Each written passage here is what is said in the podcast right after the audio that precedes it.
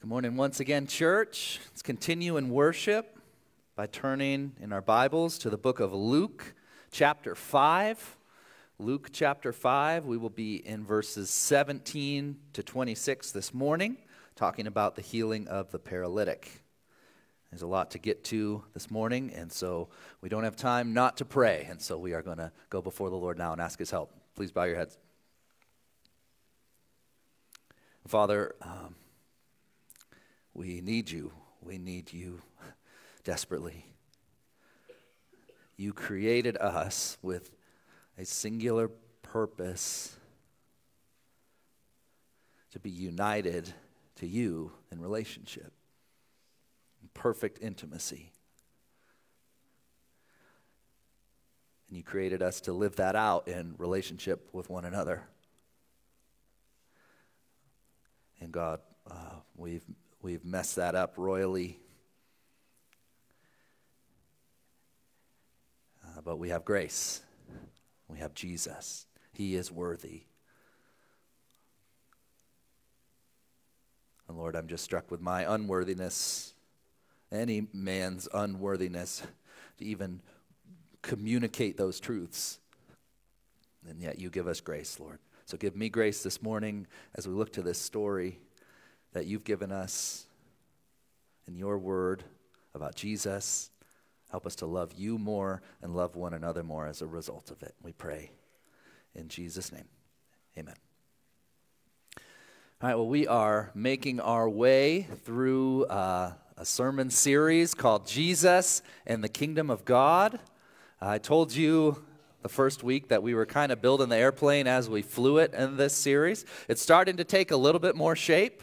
Uh, so this week is kind of the fourth sermon of an introduction to the life of Jesus, who he was and what he was all about. And uh, as I've looked at the different gospels, I realized we could spend literally eight years on the life of Jesus. And so we're just going to have to not do that. Um, we're, we're going to have to skip over some things. Uh, but uh, uh each week, we're going to want to be intentional about the story that we choose to talk about for that week. And so this week, we're concluding a, seri- a mini series on just who is Jesus, why did he can't come, what was he all about? And then starting next week, we're going to spend four weeks or so on the teaching of Jesus, uh, which we see starting in Luke chapter 6. And so we, that's where we're going next week. But this week, we're concluding by telling the story of Jesus healing the paralytic. And one of the goals that I have as we're spending time in the Gospels is to give you tools in your toolbox for studying the Gospels. We said last week there's, uh, we've all kind of had this experience, I'm sure, where maybe you're in your quiet time and you read a story about Jesus and you get to the end, you think, that's nice, but I just don't really know what to do with that. I don't really know how to apply it. I don't really know what it means for me. And so last week, you hopefully remember, I gave you three questions to ask yourself. Do you remember what those? Oh, don't wait, take them away, take them away. okay, that was. Do you remember what those questions were? You just saw them. What's the first one? What does this story teach me about? God. You guys all saw it. What's the second one? What does the story teach me about Myself, okay, maybe you saw the first one, didn't quite get, get read into the second line. That was a little bit more mumbled. Uh, so, what does this story teach me about God? What does this story teach me about myself? And then, third, what does this story teach me about? Good job. We all got that one right again. What does this story teach me? There we go. There's the answer key up there. You all get a passing grade today. Now, here's the problem, right? Sometimes I imagine you could read a gospel story. Maybe you tried it this week. I don't know. I hope, I hope you did. Uh, maybe you tried it this week and you got to the end and you thought, I still don't really know. Like, what to do. Like, I don't know the answers to these questions. I don't know what it teaches me about God or myself or the gospel. That's okay. Uh, so, what I want to do this morning is give you two more tools in your tool belt, toolbox, whatever you want to say. And uh, so, we'll have five questions to answer this morning. At this rate, uh, we're going to have to answer 120 questions by the end of this uh, sermon series about each story in the gospels. But we'll slow down. But this morning, we're going to answer five questions. So, there's two more tools that I want to give you, two more questions to ask yourself as you're reading a story of the Gospels. And they're very literary, these two. So your fifth grade teacher is going to be super happy and proud of you that you are. Uh, talking we're talking about these things. In church some of you like love literature and you love uh, uh, raise your hand if you're one of those people maybe you're even a, a teacher that teaches these things. Okay so that's good. So we got a handful of us. Not very many though so we got some work to do. That's okay. Here's the first question that we need to ask about every single gospel story which is simply who are the main characters? Who are the main characters? And then the second question is what is the climax of this story what is the climax? Now, if we don't know, this is why it's important. Because every gospel story has a lot of different characters in it, uh, but usually there's a main character that the whole point of the story revolves around that person. And if we miss the main character, we might miss the point of the entire story. And we actually have a really good example of that this morning. And then uh, this, and likewise, if we miss the climax, so every gospel story has a, like a climax of tension in the story. And this is how I had a New Testament professor who taught me this. Uh, uh, uh, this is a great way to think of it, I think. If you're a basketball fan, you'll identify with this analogy. But like imagine that you're watching a March Madness game. I might have even shared this before. You're watching a March Madness game, game is tied, and no time is left on the clock, and somebody has just like released a three pointer, and it's halfway in the air, and you pause the pause it right there, okay? This is the climax of the tension of the game because there's two outcomes, right? The ball could either go in, the team wins, or not go in, and I guess I said it was tied, so I guess it's going to overtime in this analogy, right? The same is true of most of the gospel stories that we read. There's this moment of the climax of tension where if we pause it right there, it could go one of two ways. And if we recognize that, and that's each writer has done that intentionally. We're just not very good because only three of us raised our hand. We're just not very good at reading literature, so we just miss it sometimes, right? So we need to re- intentionally have eyes open to see these things. And this story this morning are great examples of both of these things. So we're going to look at it together. And so uh, before we do anything, I should read the story, uh, and, and it's a great story, and then we'll talk about it. So look with me. Hopefully you have your, you've turned there in your Bibles uh, to Luke chapter 5. We're going to start in verse 17. It says this. On one of those days, as he was teaching, Pharisees and teachers of the law were sitting there, who had come from every village of Galilee and Judea and from Jerusalem. And the power of the Lord was with him to heal. And behold, some men were bringing on a bed a man who was paralyzed, and they were seeking to bring him in and lay him before Jesus. But finding no way to bring him in because of the crowd, they went up on the roof and let him down with his bed through the tiles into the midst before Jesus. And when he saw their faith, he said, Man, your sins are forgiven you. And the scribes and the Pharisees began to question, saying, Who is this who speaks blasphemies? Who can forgive sins but God alone? When Jesus perceived their thoughts, he answered them, Why do you question in your hearts? Which is easier to say, Your sins are forgiven you? Or to say, Rise and walk? But that you may know that the Son of Man has authority on earth to forgive sins, he said to the man who was paralyzed, I say to you, rise, pick up your bed, and go home. And immediately he rose up before them and picked up what he had been lying on and went home, glorifying God.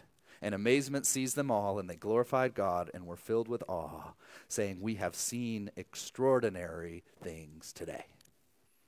All right, so that's our story. So it's this first question Who are the main characters. Who are the main characters? Well, let's just talk about, let's just list off who are all the characters, and then we'll try to see if we can figure out who the main characters are. So, who are the, just call it out. Who are the people that you see in the story? Jesus, good job. Everyone got, if you missed that one, whew, we got to just kind of back it up maybe and start before. Yeah, so Jesus is in the story. Very good. Who are some other characters? The paralyzed man. Who else? Uh, the, the, yep, his friends, I think somebody probably said. Who else? The, the Pharisees, right? And who else? There's one more. Somebody I think just yelled it. John Kroom gets a gold star. Today, the crowd is, is the fifth. So we have these five characters in the story. And the question is who are the main characters? Now, that's not always super clear right away. So we need to figure out who are the most important people. And there's one who's always a main character, and I think literally every story, and that is Jesus. Very good, everybody. And so the question is there who is the other main character in this story? Now, if you're like me and you read it, the first thought is the paralyzed man, right? The guy who came and he was paralyzed and he needed healing, and his friends uh, wanted to help him out. They couldn't get in, they let him down on the roof. Jesus heals him, he walks away glorifying God.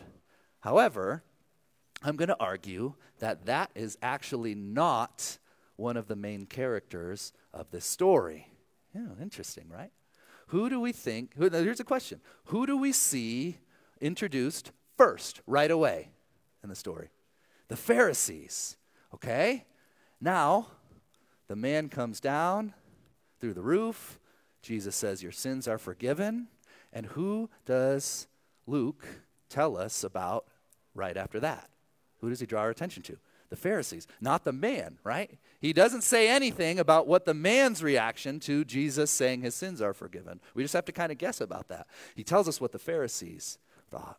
I'm going to argue that the main character of this story is actually two main characters Jesus and the Pharisees. So, to understand what's going on here, we need to know a little bit about the Pharisees. And to know a little bit about the Pharisees, we need to remember about the Old Testament. So I hope I've, I sense that we might lose you here. So just don't go away. All right, just stick with me here. It's gonna. Thank you, Jenna. So it's gonna. It's gonna. it's gonna be worth it.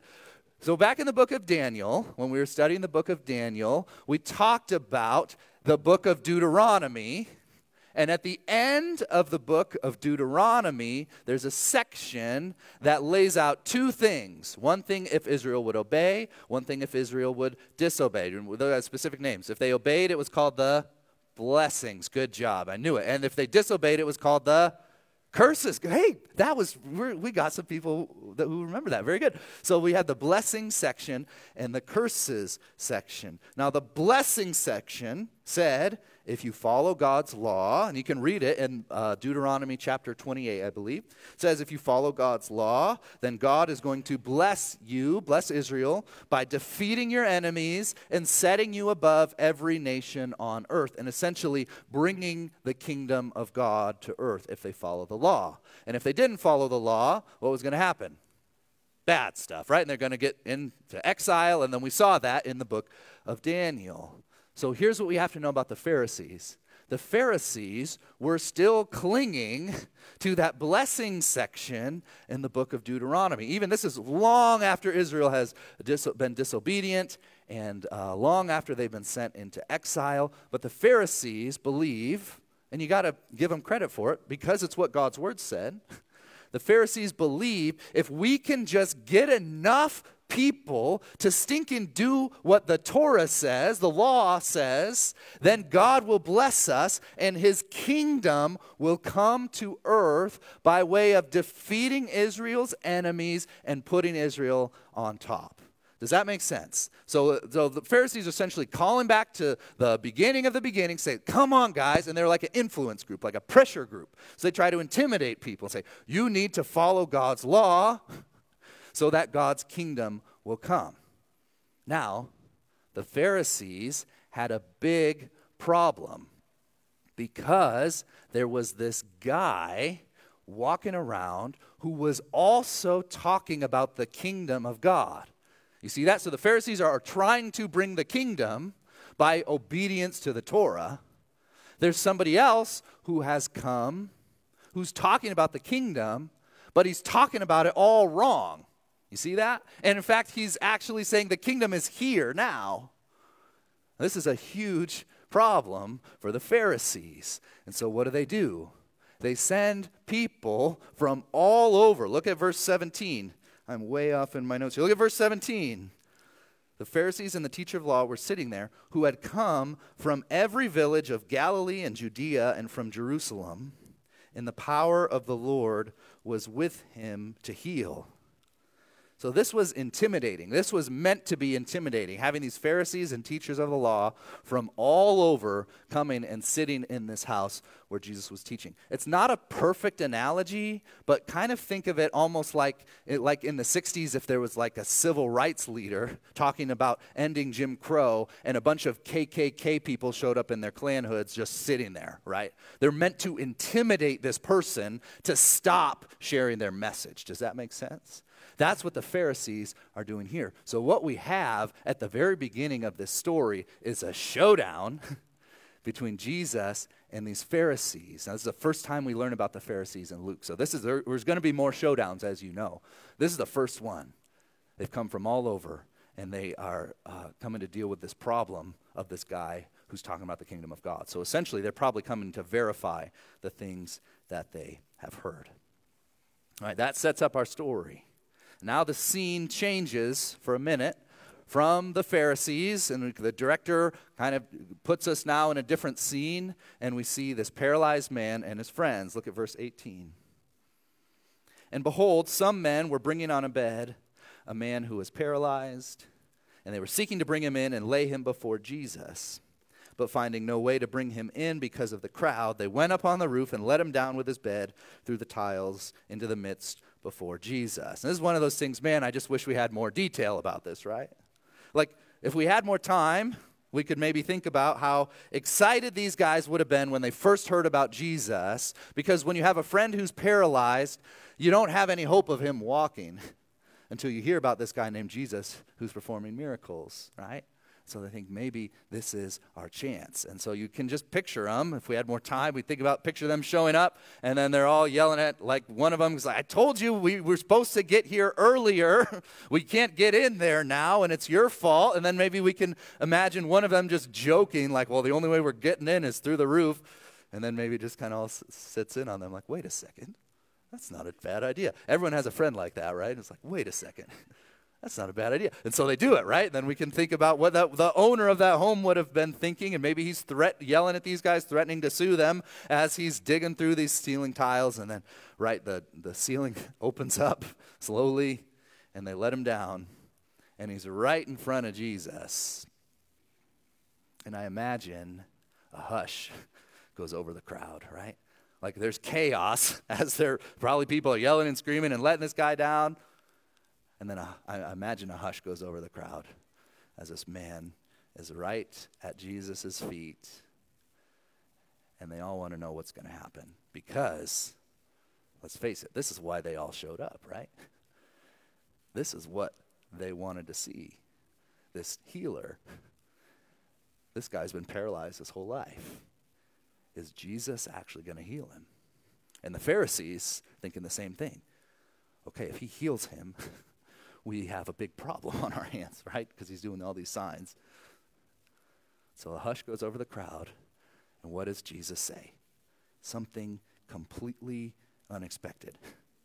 Verse 20. When he saw their faith, meaning the faith of the friends, actually, he said, Man, your sins are forgiven you. Whoa. Okay. No one was expecting that. Every single person, from the man on the bed to his friends to the crowds to even the Pharisees, were expecting an attempt at healing, right? We don't know what was going to happen, but they were all expecting to see an attempt to heal this man. And instead, Jesus says his sins are forgiven, which leads the Pharisees and scribes to ask them to question among themselves. Look at verse 21. And the scribes and the Pharisees began to question saying, Who is this that speaks blasphemies? Who can forgive sins but God alone? Now, they're not wrong about that, right? God is the only one who can forgive sin. And there's only one way that God forgives sin. What is it? The Torah the sacrificial system that has been laid out in the law that the Pharisees are trying to get people to follow. So now you see the Pharisees actually have a bigger problem on their hands. Because there's only one way for sin to be forgiven. And God told us in His Word that He gave us. And this man is here saying that He can forgive sins outside of the sacrificial system that God gave us. This is a major problem. So they say this is blasphemy because only God can forgive sin. And Jesus knows what they're thinking. He says this, verse 22 When Jesus perceived their thoughts, he answered them, Why do you question in your hearts? Then he asks this question Which is easier to say, Your sins are forgiven you, or rise and walk? All right, so if, this, is a, this is where it starts to get really good. So if you've been tuned out, tune back in right here. Because I want you to think about this question Which is easier to say? Your sins are forgiven? Or rise and walk? What's the answer? It depends, right? I mean, it's easier to say your sins are forgiven. Your sins are forgiven. Why? There's no physical evidence that that has happened. I can just say your sins are forgiven and you just have to take my word for it, you know? So, yeah, so in some ways, it's easier to just say your sins are forgiven. So, look what Jesus says in verse 24. But that you may know that the Son of Man has authority on earth to forgive sins, he said to the man who was paralyzed, I say to you, rise, pick up your bed, and go home. So he's talking to the Pharisees, so that you may know that the Son of Man, that should be raising your Daniel bells, right? The Son of Man has authority to forgive sins. And then he turns to the paralytic, says, I say to you, rise, pick up your bed, and go home. And that leads us to the climax of our story, right? The ball is in the air. Pause it. And this could go one of two ways, couldn't it? It's so brilliant the way that Jesus has set this up. Because either Jesus has the authority to forgive sin or he doesn't. That's what this whole thing is about. Can Jesus actually forgive sin? And so now he's told him, rise, get up, and walk. So it could go one or two ways. Let's say he doesn't get up and walk. Well, now the Pharisees can breathe a sigh of relief, right? Okay, whew. This guy's just a kook. Nobody's going to listen to him anymore. Crowds will go home, talk about how embarrassing it was for Jesus. And then, sadly, right, the paralyzed man is going to realize that he's just been bamboozled by this guy. he's going to have the realization sink in I'm going to be paralyzed my whole life. If he doesn't get up, then Jesus is a, th- is a phony. Jesus is putting it all on the line right here. But if he does get up, now the Pharisees have a massive problem on their hand because it's not just some mystic healer guy who's going around who's getting crowds to follow him so he can heal them. This is a guy who's claiming the authority to forgive sin. This is crazy. So, what happens? Well, you know what happens. Verse 25. Immediately he rose up before them and picked up what he had been lying on and went home glorifying God. He did it, he healed him. And the crowd is astonished, verse 26. And amazement seized them all, and they glorified God and were filled with awe, saying, We have seen extraordinary things today. And that's an understatement, isn't it? All right, so what do we learn about God? Well, we learn that he has the authority to forgive sin.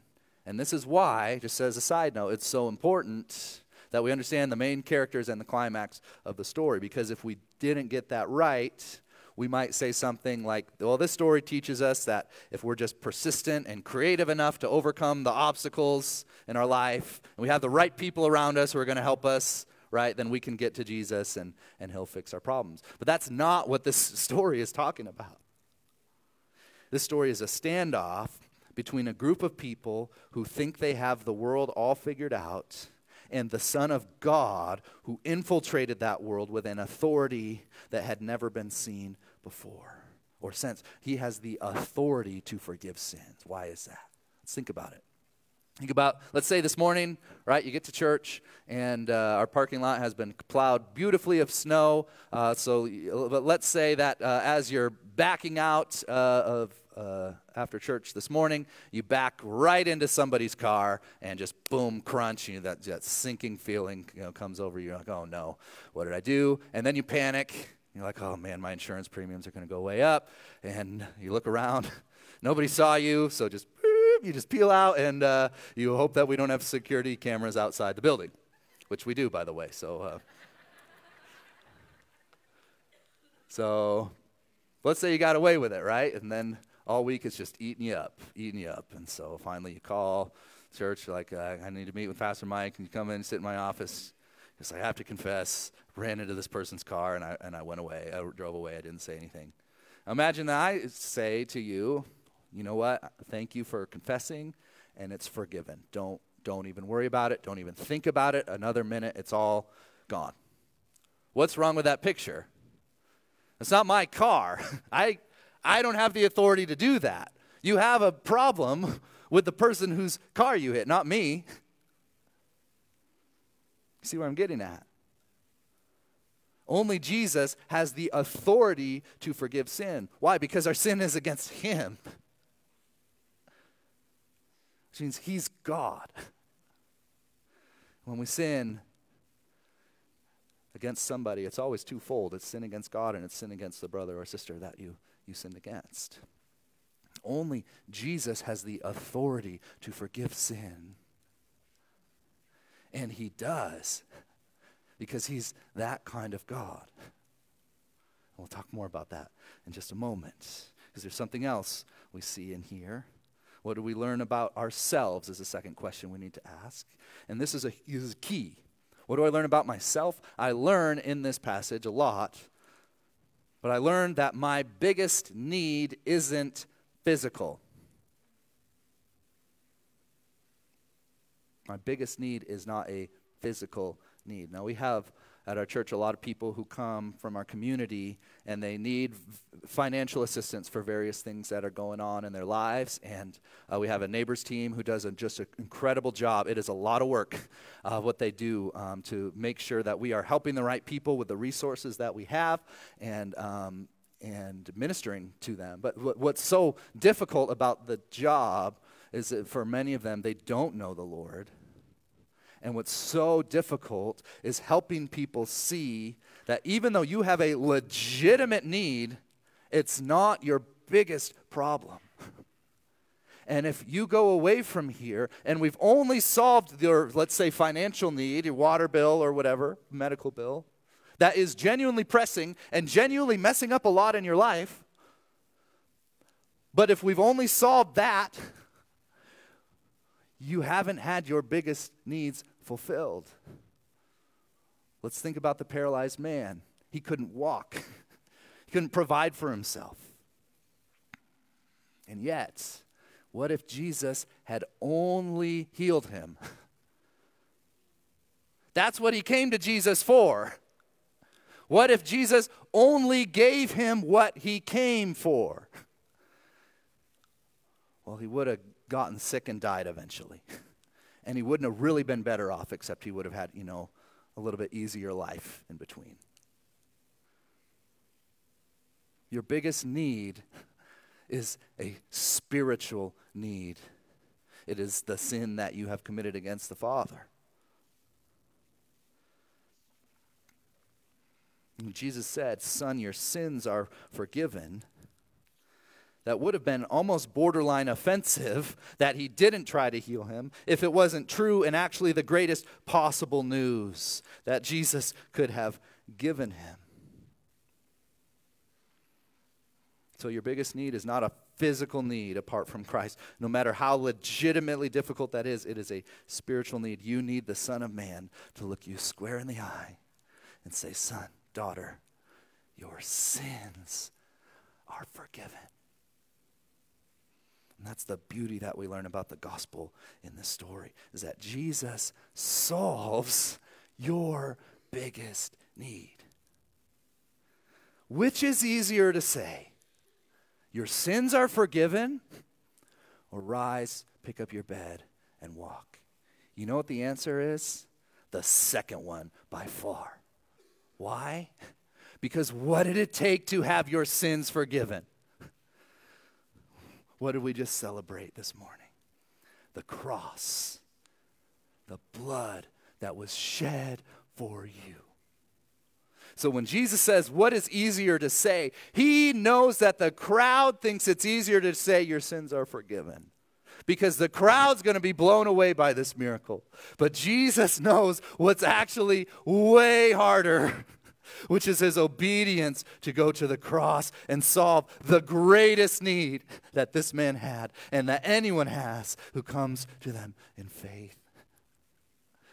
And here's where this is hard, right? Why did Jesus heal him? Why did Jesus heal the paralytic man? To show that he had the authority to forgive sins. Sometimes Jesus solves your physical need so that you can see that he can take care of your spiritual need as well. Sometimes he does that, but it's not always. Sometimes Jesus doesn't solve your physical need so that you can know that His grace is sufficient for you. Man, that's hard. I don't know where you are at right now with that. Maybe you came in this morning praising God because you saw Him work in a miraculous way. And if that's true, may that drive you to, to celebrate the gospel even more. And maybe you're coming in this morning wounded and hurting because you, you can't even, you, you struggle to even step into the door of a church because you feel like God has let you down. Let me just say if that's you, press on because He knows what your biggest need is. So don't believe the lie that if God hasn't solved your problem yet, it's because He's angry with you or upset with you or not sufficient for you. Now, maybe God's trying to get your attention by allowing this thing to linger, whatever it is. But He's, maybe He just wants you to know that His grace is sufficient, but He's not punishing you. Man, this is a tremendous story of God solving an incredible physical need to show us that He has the authority to fix your greatest need. Jesus has all authority to forgive sin because he is the Son of God who died on the cross and rose again. And if you have repented and trusted in him in faith, he has forgiven your sin. And this is the greatest thing that could have happened in your lifetime, and it happened. So, what do we do? Hopefully, we leave here like the crowd that was leaving that house, amazement seized them all, and they glorified God and were filled with awe, saying, We have seen extraordinary things today. If you're in Christ, you have seen extraordinary things, and you will continue to see extraordinary things. And so let's praise God for what He's done. Amen. Let's bow your heads with me. Let's pray. Heavenly Father, God, we thank you that we can say, along with the crowd, we have seen extraordinary things. God, we know, I know, that there are so many incredible physical needs that you have provided for in a miraculous and amazing ways that are represented right here in this body. And we praise you for that, God. We thank you. You are a loving Father who takes care of us. And so when that has happened, we give glory to you. And I pray that when those things happen, what that does is show us even more. If you can take care of that, you can take care of our biggest need. Lord, we also know that there are some in here walking through a season where they have not seen you provide for that need right now. Maybe it's healing, maybe it's something else. Lord, if that's the case, may we know that your grace is sufficient. And what is so much better than you saying, Rise, pick up your mat, and walk, is when you look us in the eye and you say, Son, daughter, your sins are forgiven. Thank you.